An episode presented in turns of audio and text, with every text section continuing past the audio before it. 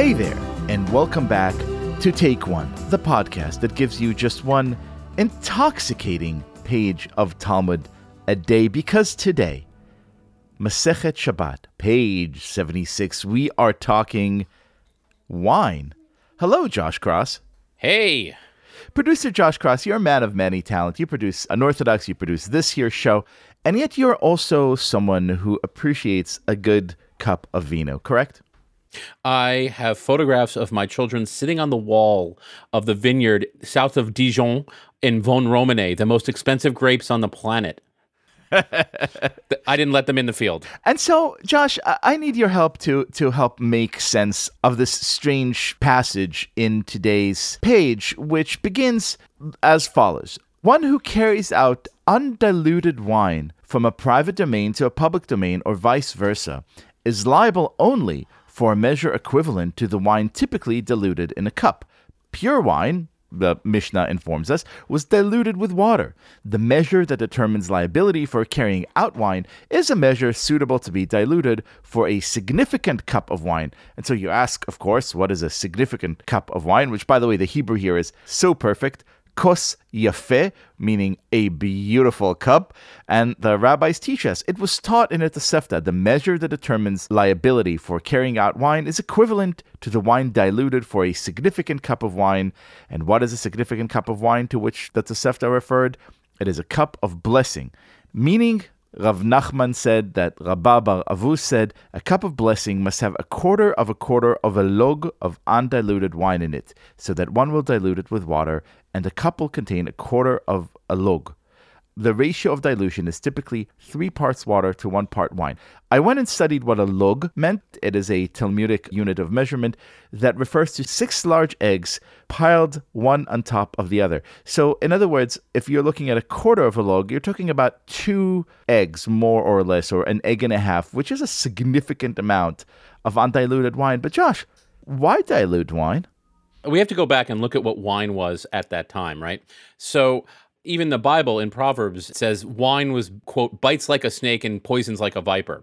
Wine at that time was bitter, salty, and insanely vinegary. You're basically drinking vinegar, not wine like we're drinking now, right? It, w- it wasn't Merlot. We don't curse on this show. No damn Merlot you know, in the Odyssey, right?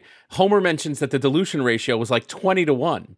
And so even Pliny the Elder, who's like the foremost wine scholar, who's killed at Vesuvius nine years after the destruction of the Second Temple. I don't know if there's a connection between the wine stuff and punishment and stuff with the temple and then Vesuvius, but you'll leave that for what it will. He says it's 8 to 1 okay and and, and so the rabbis who, being three parts water to one part wine they were actually being very liberal with their pour we were not having problems with getting the effects of the drink. Whether or not the wine was good, maybe their wine was better. I mean, there's Athenaeus of Naucratis, which is around 200 CE, which is when we're starting to get, actually get the writing of this, and he's saying the uh, the writing there is three to one. So there seems to be some parallel in Greece and Babylonia at that point. Since you mentioned Greece, in one of my favorite books of all time, The Iliad, you find the following recipe for how wine is to be drunk. I, I, dug it up. This is from the magisterial Robert Fagles translation in, in Book 11, Agamemnon's Day of Glory.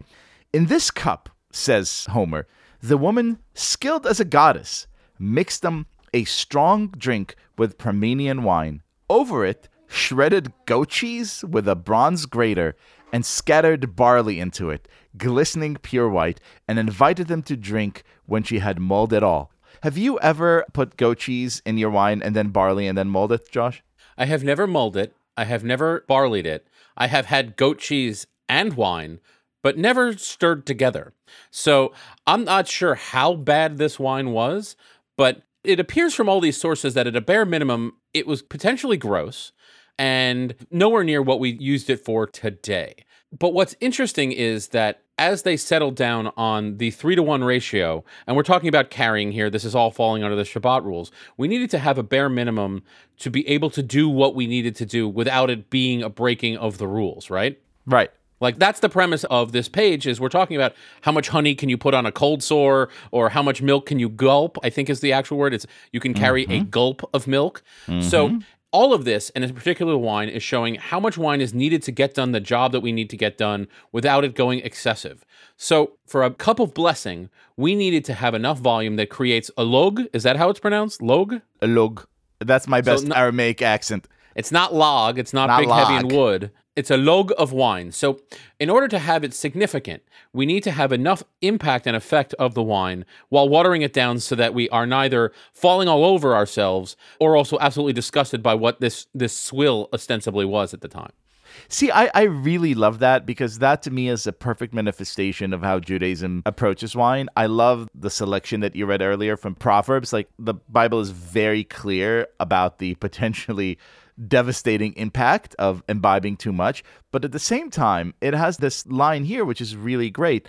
Umay kos kos shel bracha. What's a significant cup of wine? A cup of blessing, meaning there's already a recognition here that if you have the right amount of it, diluted in just the right way, you would hit just that right buzz or sweet spot that would allow you to connect to not get completely drunk, but allow you to connect to these great transcendent feelings that you have when you just a little bit, shall we say, perfumed, as another great biblical word would for drunkenness would say. Right. Because you're not sober anymore, you've you've mellowed the edges, you're connecting to the divine. And lest anybody want to push back on that, let me reiterate that in the Odyssey, it's a 20 to 1 ratio. This is only 3 to 1, which means this is certainly strong. Has never been a better time to be Jewish. Josh Kross, thank you so much for this enchanting disquisition on wine and drunkenness. L'chaim. L'chaim.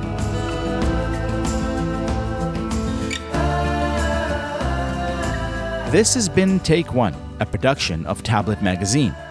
If you enjoy this show, please go and rate and review us on iTunes or whatever platform you use to listen to podcasts. Each week, we'll be releasing new episodes, Monday through Friday, covering the entire weekly portion of Daf Yomi. I'm your host, Liel Leibovitz.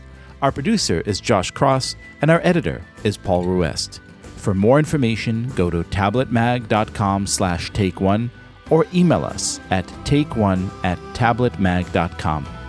I hope we've made your day a little bit more Talmudic, and we'll see you again soon.